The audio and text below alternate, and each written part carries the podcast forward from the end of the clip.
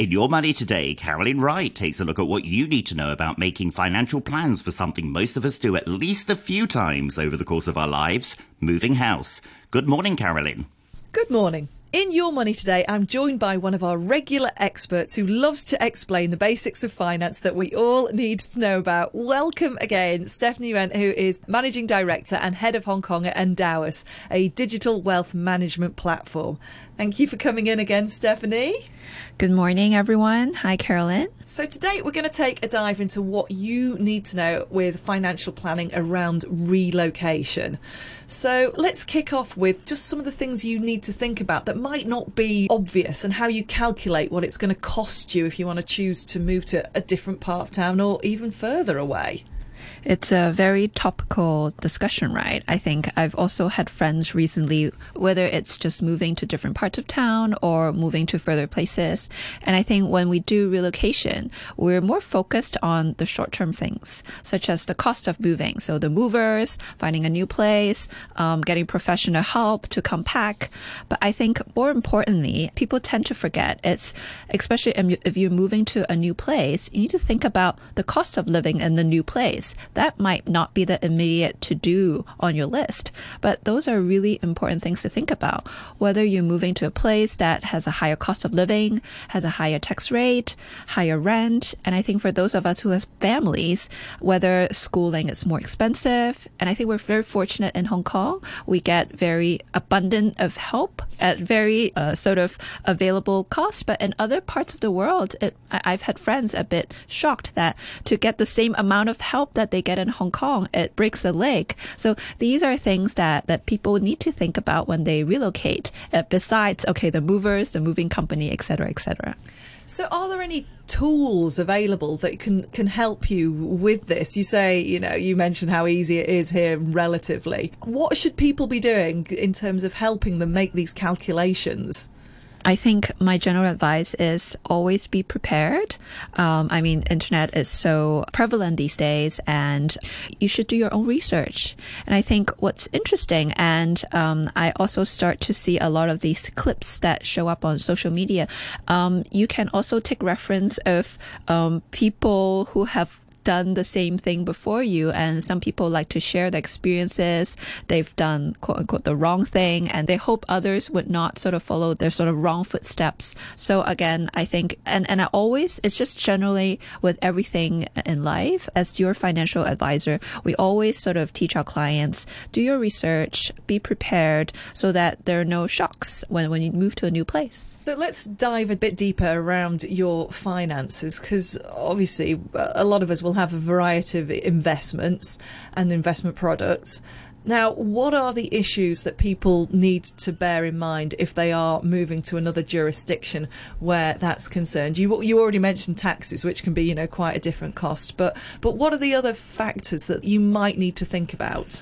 So I think in Hong Kong, because the Hong Kong dollar is pegged to the US dollar, we tend to think Hong Kong dollar and US dollar are interchangeable. But if you move to other places, if that currency in that place is not pegged to US dollar, then you would start to have to think about things such as exchange rates, right? So if majority of your current investments and savings are in Hong Kong, but if you're moving to a new place that doesn't use US dollars, it's another currency, then maybe you want to start thinking about building a pot of savings in that local currency to hedge against potential sort of fluctuations. I remember I picked the wrong time when I lived in the UK for 3 months, and the pound was at a record high, and at that time all my savings was in Hong Kong dollars, US dollars, and I was going to Starbucks and everything felt like 50% more expensive because I didn't have savings in pounds at that time. So thinking about building your own sort of pot of savings, building that investment portfolio for local currency spending is important. But Carolyn, you raised a good point, right? Besides taxes, there might be other different things in that new place that's different when it comes to investing in that new place. Whether the new Hong Kong is, we're very fortunate. Everything's very simple. We don't even have capital gains tax when we invest. If you go to a new place, you better do some research. If you might think, oh, maybe I just sort of copy and paste my current investment plan, but there might be nuances. If there's capital gains tax and you like to day trade, then it might not be a good idea because every trade you make, then you're taking a cut from that tax, right? So there are various different things that you have to think about besides taxes, and also thinking about building that local currency pot. And besides that, there are other things such as insurance, medical expenses.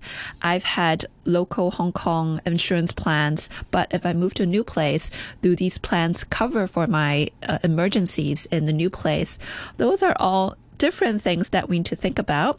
Might not be the top on the list, because top on the list is pack up stuff and arrange for movers, but these are all important things that we should think about. Now, if you happen to have some flexibility around your moving plans, can it be beneficial to choose a particular time within a tax year even to choose to move?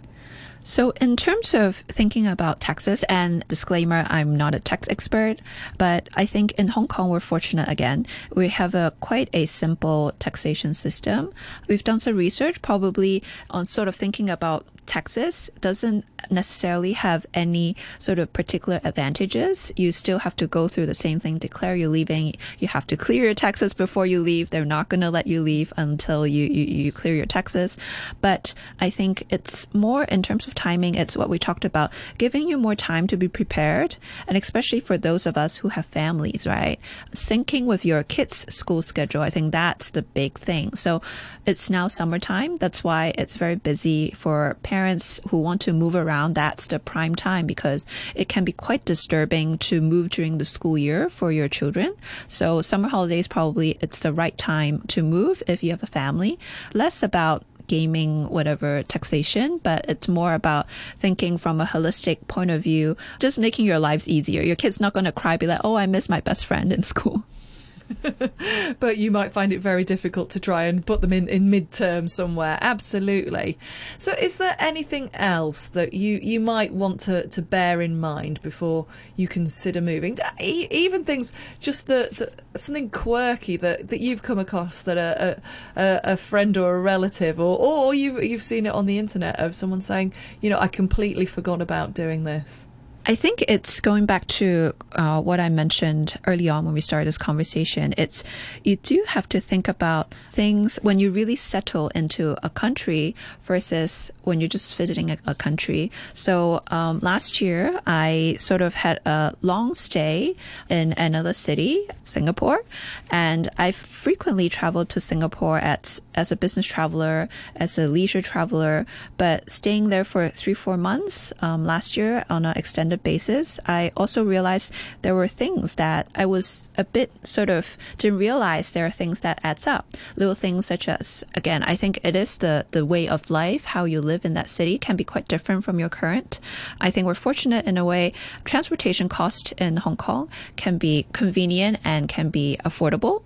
I think in other cities, public transportation might be cheap, but if you grab a taxi, might be a lot more expensive. I'm sure those of us who likes to go to Japan would agree. Taxis in Japan can be very expensive. So just thinking about if you want to live in a city for an extended period and thinking about your current lifestyle, maybe you can do some tallying, be like, okay, if I want to maintain my current lifestyle, what's the monthly expense going to be? It could potentially shock you a little bit. Absolutely. Even maintaining a car, you know, you might have to pay a massive amount of tax to own a car. The fuel for the car might be much more expensive, parking, everything.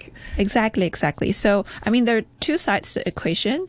Either you rebudget or you think of a way to, okay, how can I boost my income, right? So these are nuances that maybe sometimes it's not top of mind, but definitely I've had friends a bit shocked how much more it costs to own a car in a foreign place. Thank you so much for this chat today. And if you're thinking about moving, bear all of these tips in mind. That's Stephanie Yuen, Managing Director and Head of Hong Kong at Endowus.